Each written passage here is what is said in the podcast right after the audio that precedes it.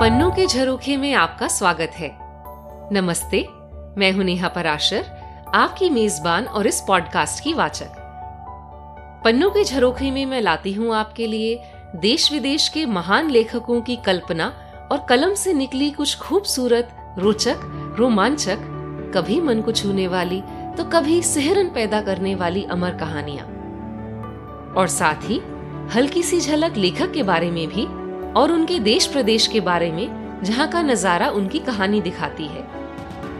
तो चलिए, खोलते हैं पन्ने और देखते हैं इन झरोकों से क्या दिखता है।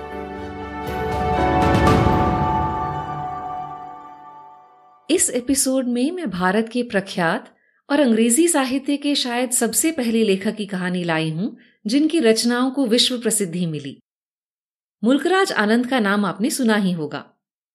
इनकी कहानियाँ और उपन्यास अपने समय के समाज और अछूत समस्या जैसी सामाजिक कुरीतियों के बेबाक विवरण के लिए जाने जाते हैं और आज भी स्कूल कॉलेज के पाठ्यक्रमों में पढ़ाए जाते हैं। आनंद का जन्म 1905 में पेशावर में हुआ था। पेशावर आज के पाकिस्तान में है, पर इसका इतिहास अति प्राचीन और 540 ईसा पूर्व पुराना है, जब यहाँ पर सम्राट कनिष्क का कुषाण राज्य हुआ करता था। इस प्रदेश का ज़िक्र महाभारत तक में हुआ है। गांधार का नाम तो सुना ही होगा आपने। वही जहाँ की राजकुमारी गांधारी कौरवों की माँ बनी और जहाँ का राजकुमार था शकुनी, महाभारत का विलन, सारी लड़ाई की जड़। जी हाँ, पेशावर गंधार प्रदेश में ही था। इस जगह पर आगे यूनानी, मौर्य, कुषाण, इस्लामी, मुगल, फारसी, दुर्रानी और आखिर में सिख और अंग्रेज़ी हुकूमत तक रही। आप सोच ही सकते हैं कि ये शहर कितनी प्राचीन और कितनी अमूल्य सांस्कृतिक विरासत लिए है। आज भी यहाँ पर इस्लाम, हिंदू, सिख और बुद्ध धर्म के अनेक दर्शनीय और पूजनीय स्थल हैं। आनंद का जन्म पेशावर में पर उच्च शिक्षा खालसा कॉलेज अमृतसर में हुई। कॉलेज में एक बार उन्होंने एनी बेसेंट का भाषण सुना, जिसमें उन्होंने जलियांवाला बाग कांड की निंदा की और गांधी जी का अहिंसा का पाठ दोहराया। पर आनंद को उस भाषण की जिस बात ने सबसे ज़्यादा प्रभावित किया, वह था बेसेंट का ऋग्वेद की एक सूक्ति, संस्कृत और अंग्रेज़ी में सुनाना। इस सूक्ति का आनंद पर गहरा प्रभाव पड़ा और उन्होंने आगे की पढ़ाई के लिए विलायत जाने का मन बना लिया। जानते हैं इस लक्ष्य में उनकी मदद किसने की? कवि मोहम्मद इकबाल ने। वही जिन्होंने सारे जहाँ से अच्छा लिखा था। उन्होंने सौ रुपए देकर आनंद की सहायता की। और सौ रुपए दिए उनके कॉलेज के प्रिंसिपल ने और तीन सौ उनकी माँ ने। बस, यही पूंजी लेकर वे चल पड़े लंदन की ओर, जहाँ उन्होंने पढ़ाई तो की ही, अनेक नामी दोस्त बनाए, अपनी लेखनी की शुरुआत की और देश के स्वाधीनता संग्राम में भी योगदान दिया। आनंद के कुछ बहुचर्चित उपन्यास हैं untouchable coolie two leaves and a bud the village the road the private life of an Indian prince इत्यादि। इनकी लेखनी सहज पर गंभीर विषयों पर है। पर आज जो कहानी सुना रही हूँ, वह हल्की फुल्की है। सुनते हैं कहानी द सिग्नेचर का अनुदित और बस थोड़ा सा संक्षिप्त रूप।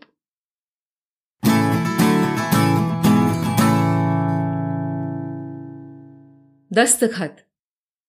The India and Commonwealth bank limited एक छोटा पर भरोसेमंद बैंक है जो 10 साल पहले स्थापित हुआ था। आज़ादी के बाद बैंक अपना कारोबार बढ़ाने और एक नवीन देश की उन्नति में सहयोग देने के प्रयास में है। इस सराहनीय लक्ष्य की ओर उन्होंने हाल ही में एक बड़ा सा लोन अच्छी ब्याज दर पर चश्मों के नए उद्योग के लिए एक युवा उद्योगपति को देने का फैसला किया। लोन के सारे कागजात तैयार थे। सभी डायरेक्टरों के दस्तखत हो चुके थे। बस नवाब लुकमान अली खान बहादुर के सिवा। बस मामला इतना सा था, और इसमें कोई पेचीदगी नहीं थी। नवाब लुकमान अली खान बहादुर साहब को कागजात भेजे हुए कई हफ़्ते हो चुके थे, और अभी तक उन्होंने दस्तखत करने की जहमत उठाकर उन्हें लौटाया नहीं था। नए युवा उद्योगपति को लग रहा था कि जल्द ही काम शुरू नहीं हुआ तो चश्मों की कमी से देश के कितने लोग देख ही नहीं पाएँगे, और दस्तखत ना होने की वजह से बैंक का काम अटका हुआ था। बैंक मैनेजर होर्मस जी पेस्टन जी कप्तान ने नवाब साहब को कई चिट्ठियाँ लिखी, पर एक का भी जवाब नहीं आया। जब भेजी गई चिट्ठियों का जवाब नहीं आता तो लोगों के मन में डर और बुरे ख्याल और अजीब अजीब आशंकाएँ आने लगती हैं। मिस्टर कप्तान के मन में भी यही सब हुआ, और वो घबराने लगे। हाल ही में कई रेलगाड़ियों पर लुटेरों ने हमला बोल दिया था। हो सकता है अलियाबाद से आने वाली ट्रेन, जिसमें कागजात थे, लूट ली गई हो। कहीं नवाब साहब को गोली तो नहीं लग गई? कहीं वो किसी दंगे में नहीं नहीं। कहीं वो पाकिस्तान तो नहीं चले गए? कुछ भी हो सकता है। दिन ब दिन उनकी घबराहट बढ़ती जा रही थी। अगर बाकी डायरेक्टर्स को पता लग जाए कि अभी तक लोन पास नहीं हुआ तो उन्हें लग सकता है कि बैंक का काम अच्छे से नहीं हो रहा। आखिरकार बहुत सोच विचार और चिंता के बाद उन्होंने एक योजना बनाई।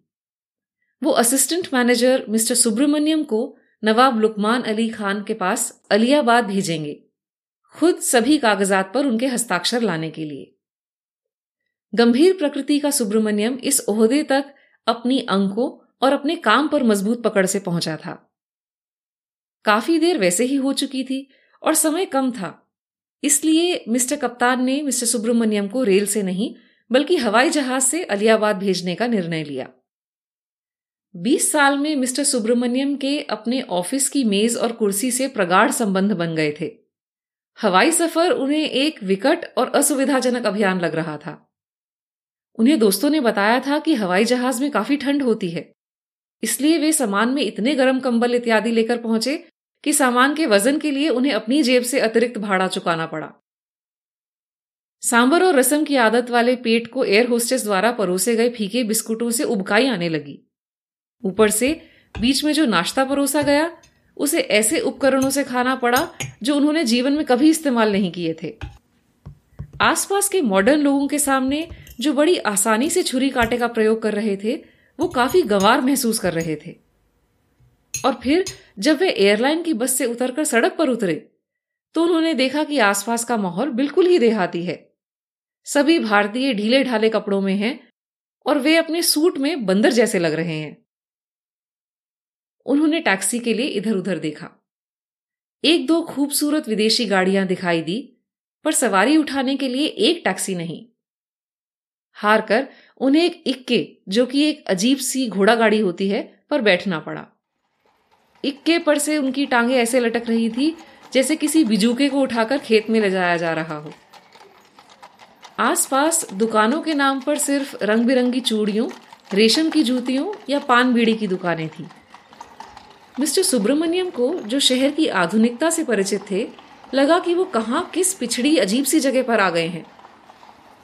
जब वे आखिरकार नवाब साहेब बहादुर के महल, जीनत महल पहुँचे तो और परेशान हो गए। आपस में बैठे हुए नौकर चाकर के गुट ने उन्हें एक नज़र देखकर अनदेखा कर दिया। एक भी नौकर उन्हें देखकर हिला तक नहीं। शायद उन्हें सिर्फ़ अलियाबाद के खानदानी लोगों के सामने झुकने की तहजीब पता थी। और इस इक्के से आए चश्मिश मद्रासी का यहाँ क्या काम? मिस्टर सुब्रमण्यम ने अपना विजिटिंग कार्ड निकाला और नवाब लुकमान अली खान बहादुर साहब से मिलने की मांग की। अब नौकर चाकरों के कुछ परेशान दिखने की बारी थी। किसी ने भी कभी उन्हें नवाब साहब से मिलने के लिए इस तरह की सफ़ेद टिकट नहीं दिखाई थी। जमादार ने संभाल कर कार्ड को उंगलियों में लिया और जैसे ही सुब्रमण्यम ने कुछ शब्द अंग्रेज़ी में कहे वह लंगड़ी बतख की तरह अंदर भागता हुआ दिखाई दिया। बाकी नौकर चाकर भी ऐसे इधर उधर हो गए, जैसे कचरे के ढेर पर से पक्षी किसी व्यक्ति के पास आने पर खलबली में उड़ जाते हैं। मिस्टर सुब्रमण्यम ने इक्के वाले का किराया चुकाया। बंबई के गाड़ी वालों से बिल्कुल अलग, वह बिना कोई भावताव किए, जो मिला था उसे लेकर सलाम करके चलता बना। काफ़ी देर, शायद लंबी गुफ्तगु के बाद जमादार बाहर आया और मिस्टर सुब्रमण्यम को महल के बाग के परे बने एक छोटे से मेहमान खाने में ले गया। मिस्टर सुब्रमण्यम उसके कुछ कहने का इंतज़ार कर रहे थे, पर उसके मुँह से एक लफ्ज नहीं फूटा। वह बस कभी झुककर कभी सलाम कर, जी हजूरी करने में लगा था, पर कुछ बोलने समझाने में नहीं। आप यहाँ आराम करिए और इंतज़ार कीजिए, ऐसा कहकर वह चला गया। मिस्टर सुब्रमण्यम ने अपना जैकेट और जूते उतार दिए और बरामदे में रखी आराम कुर्सी पर बैठ गए। कुछ देर में एक नौकर ने आकर इत्तला दी कि नहाने के लिए पानी तैयार है। यह सुनकर मिस्टर सुब्रमण्यम को लगा, चलो, मामला कुछ तो आगे बढ़ रहा है। पर जब नहाकर उन्होंने एक ताज़ा सूट पहन लिया और फिर आराम कुर्सी पर चाय की ट्रे के सामने बैठे हुए भी बस घड़ी की सुइयों के हिलने के सिवा और कुछ नहीं होता नज़र आया तो वो फिर आशंकित होने लगे। एक मुसलमान के घर में वो उठकर इधर उधर भी नहीं जा सकते थे। इस डर से कि कहीं कोई पर्दे में ना हो। नौकर चाकर सब फिर से गायब थे। और मिस्टर सुब्रमण्यम की हिंदुस्तानी भाषा की पकड़ इतनी नहीं थी कि जमादार को आवाज़ देकर बुला सकें। दोपहर से शाम हो गई। मिस्टर सुब्रमण्यम की चिंता अब खीज में बदलती जा रही थी। जब बरामदे में चहलकदमी करते हुए भी कुछ समय हो गया तो उन्होंने नवाब साहब को चिट्ठी लिखने की सोची। चिट्ठी आधी ही लिखी होगी कि नवाब लुकमान अली खान साहब बहादुर आखिर वहाँ खुद ही तशरीफ़ ले आए। नवाब साहब गोल मटोल काठी के पाक सफ़ेद रेशमी अचकन, चुस्त पजामा और अलियाबादी गोल पगड़ी, जिसके आगे कोई जोड़ नहीं होता, पहने थे। वो बहुत ही हंसमुख, खुश मिजाज और मोहक व्यक्तित्व के मालिक थे। उन्होंने मिस्टर सुब्रमण्यम का अभिवादन ऐसे किया जैसे किसी पुराने मित्र से मिल रहे हों। उम्मीद करता हूँ आपका सफ़र अच्छा रहा। मेरे मुलाजिम आपका ख्याल तो रख रहे हैं ना? जी जी, मैं समझता हूँ। बंबई शहर जैसी सहूलियत तो यहाँ मेरे गरीब खाने में नहीं मिलेगी। फिर भी यहाँ एक दो मॉडर्न जगह हैं, जैसे अलियाबाद क्लब। मैं वहीं जा रहा हूँ, और आप भी मेरे साथ चलेंगे, मेरे दोस्तों से मिलने। सर, मैं मैं मैं आपके साथ वो कागजों के बारे में बात करना चाहता हूँ। मैं यहाँ खास आपके दस्तखत लेने ही आया हूँ। अमा मिया, तुम काम को बहुत संजीदगी से लेते हो। अभी तो आए हो। जरा यहाँ के भी नजारे देखो। हाँ हम बंबई जैसे नहीं हैं, फिर भी ये काम वाम सुबह देख लेंगे। एक साइन करने में कितनी देर लगती है? चलो आओ। मैं तुम्हें खासकर नवाब हैदर अली, होम मिनिस्टर, और नवाब वाजिद अली मोहम्मद, एजुकेशन मिनिस्टर, और प्रोफेसर राम रतन गुप्ता से मिलवाना चाहता हूँ। प्रोफेसर गुप्ता हमारे फाइनेंस मिनिस्टर हैं, और हिसाब के मामले में जादूगर हैं। चलिए चलिए, आइए। नवाब साहब ने मिस्टर सुब्रमण्यम की पीठ पर ऐसी थपकी दी कि बेचारे दक्षिण भारतीय को लगा उसके दो टुकड़े हो जाएँगे। कुछ ही देर में मिस्टर सुब्रमण्यम एक खूबसूरत सी गाड़ी में बैठे थे, जो बाज़ार की गलियों से होती हुई छावनी के इलाके में और फिर अलियाबाद क्लब की आलीशान इमारत तक आ पहुँची। सफ़र में नवाब साहब उन्हें अलियाबाद की खासियतों के बारे में बताते जा रहे थे। पर मिस्टर सुब्रमण्यम की नन्ही सी जान इतनी आलीशान जगह और रेशम के कपड़ों, सुनहरी पगड़ियों और शनील के जूते पहने बड़े बड़े लोगों से मिलने के डर से और छोटी सी होती जा रही थी। और जब ये बड़े बड़े लोग परिचय करते समय खड़े होकर उनसे हाथ मिलाते तो मिस्टर सुब्रमण्यम की उंगलियाँ एक पुराने फूल की पत्तियों की तरह कुंभला जाती। एक जनाब, नवाब वाजिद महमूद ने मिस्टर सुब्रमण्यम को ठीक से हाथ मिलाने की कला सिखाने का बीड़ा उठा लिया। दोस्त हाथ मिलाना नेक नियत मोहब्बत का निशान है तो थोड़ी गर्म जोशी से हाथ मिलाओ, पूरे हाथ से जकड़ के, यूँ मुरझाई सी चार उंगलियों से नहीं। ये सुनकर मिस्टर सुब्रमण्यम की हालत और खराब हो गई। उनका चेहरा गुलाबी हो गया और पसीने छूट गए, और उनके चश्मे पर घबराहट की धुंध छा गई। आखिरकार जब वो किसी कुर्सी पर बैठ पाए, तब कुछ सांस में सांस आई। नवाब लुकमान अली खान साहब काफ़ी लोकप्रिय थे। वो इधर उधर अपने दोस्तों से मिल रहे थे। तब तक एक वेटर, जो खुद एक नवाब सा लग रहा था, एक बोतल विस्की और कुछ ग्लास ले आया। जल्द ही नवाब लुकमान अली, जनाब होम मिनिस्टर और जनाब फाइनेंस मिनिस्टर को भी वहाँ ले आए। मिस्टर सुब्रमण्यम ने इससे पहले दो या तीन बार विस्की चखी थी और उन्हें अच्छी भी लगी थी, पर उनकी पत्नी ने उनके ऊपर विस्की की गंध सूंघ ली थी। और उन्हें अपने गिरते चरित्र पर एक लंबा सा भाषण सुनना पड़ा था। उसके बाद से उन्होंने मदिरा पान से तौबा कर ली थी। पर नवाब साहब और बाकी नवाबों के खूबसूरत हिंदुस्तानी भाषा में इल्तिजा करने पर वो पिघल गए और फिर समोसे, पकौड़े, पुदीने की चटनी की तेज चटकार ने उन्हें अपने पाश में लपेट लिया और वो अपनी पत्नी और मुरारजी देसाई की सीख सब भूल गए। जिस नाजुक मामले के लिए उन्हें यहाँ भेजा गया था, वो विस्की की महक और नवाब वाजिद महमूद एजुकेशन मिनिस्टर द्वारा दी गई डाइनिंग हॉल में लजीज दावत में धुआँ हो गया। उस रात मिस्टर सुब्रमण्यम दुनिया से बेखबर गहरी नींद सोए।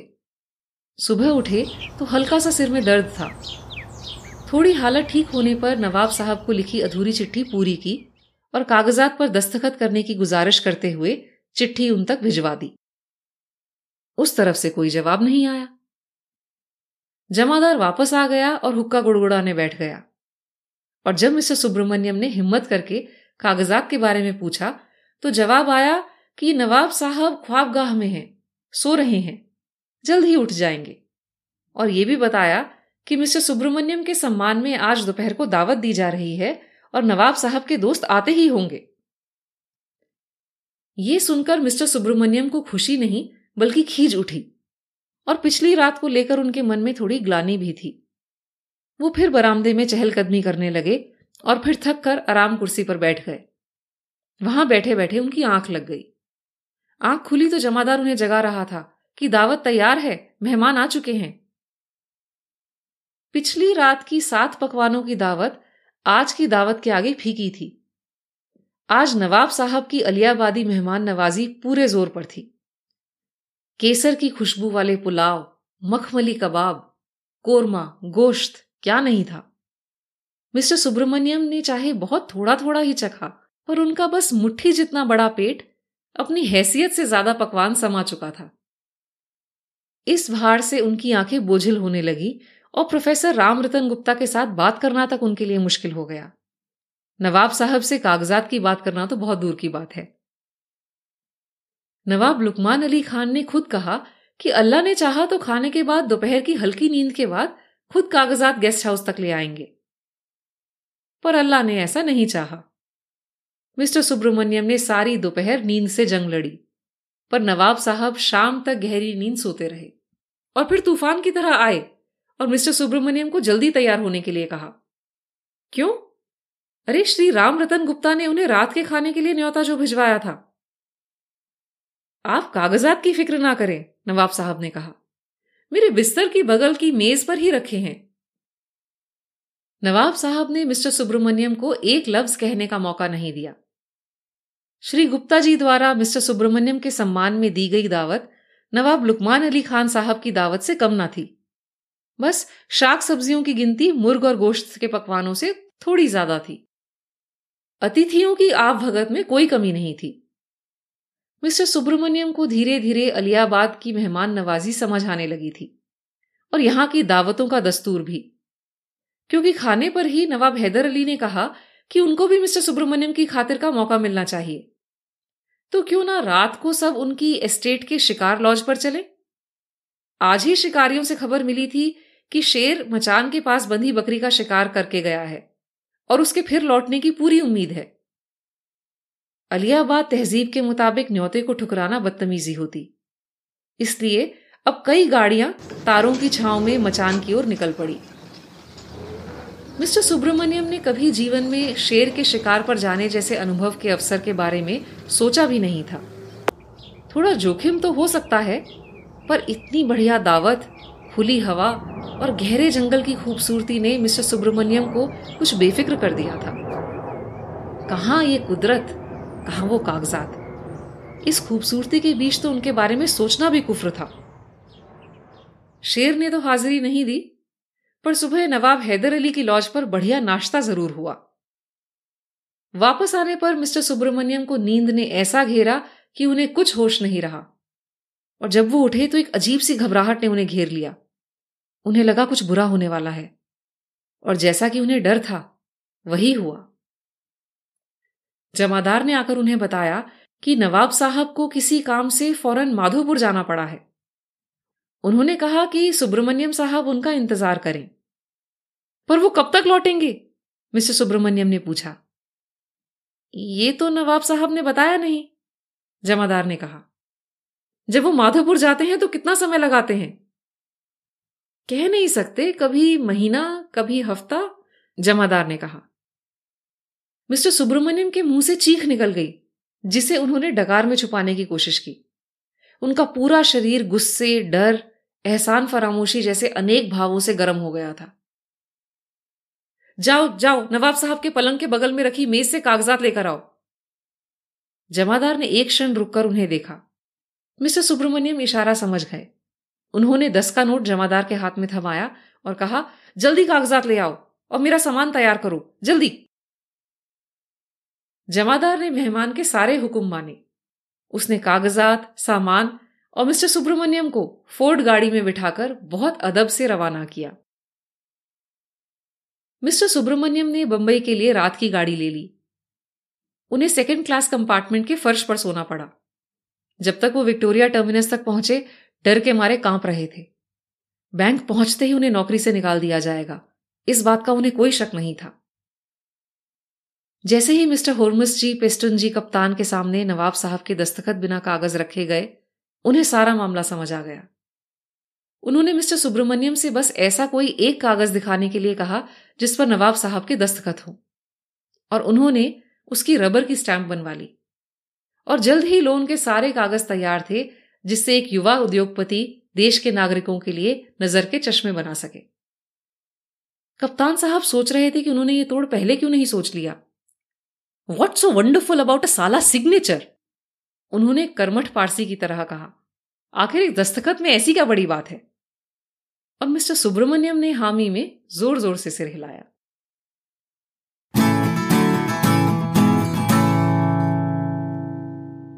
पिछले एपिसोड में मैंने आपसे दो सवाल किए थे। एक, चोर अलार्म की कहानी किस और कहानी से मिलती जुलती है? और दूसरा मार्क ट्वेन की जन्म और मृत्यु दोनों के समय क्या खास खगोलिक घटना घटी थी? पहले प्रश्न का जवाब है आर के नारायण की कहानी इंजन ट्रबल यानी बैठे बिठाए बड़ी मुसीबत। दूसरे प्रश्न का उत्तर है हेलीज कॉमेट यानी धूमकेतु, जो छिहत्तर साल में एक बार पृथ्वी से देखा जा सकता है। ट्वेन के जन्म के साल हेली कॉमेट दिखाई दिया था। ट्वेन कहा करते थे कि मैं धूमकेतु के साथ आया था और अगली बार ये मुझे अपने साथ वापस लेकर जाएगा। और अजीब बात है ना, हुआ भी ऐसा ही। मुझे इन प्रश्नों के बहुत श्रोताओं ने सही जवाब भेजे, इसलिए इस बार नाम नहीं ले रही। लगता है प्रश्न आसान थे। इस बार का प्रश्न है, आनंद के एक सुप्रसिद्ध उपन्यास में दो लोगों का खास योगदान है। आपको बताना है उपन्यास का नाम और इन लोगों का नाम। आसान करने के लिए एक व्यक्ति का नाम बता देती हूँ।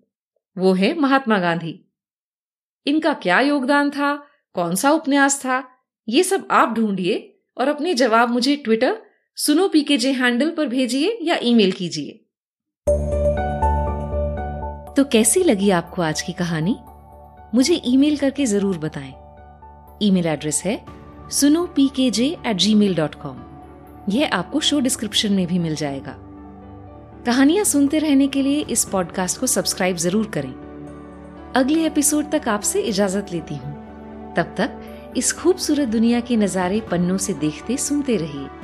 जाने कौन सा पन्ना दिल का ही कोई झरोखा खोल दे।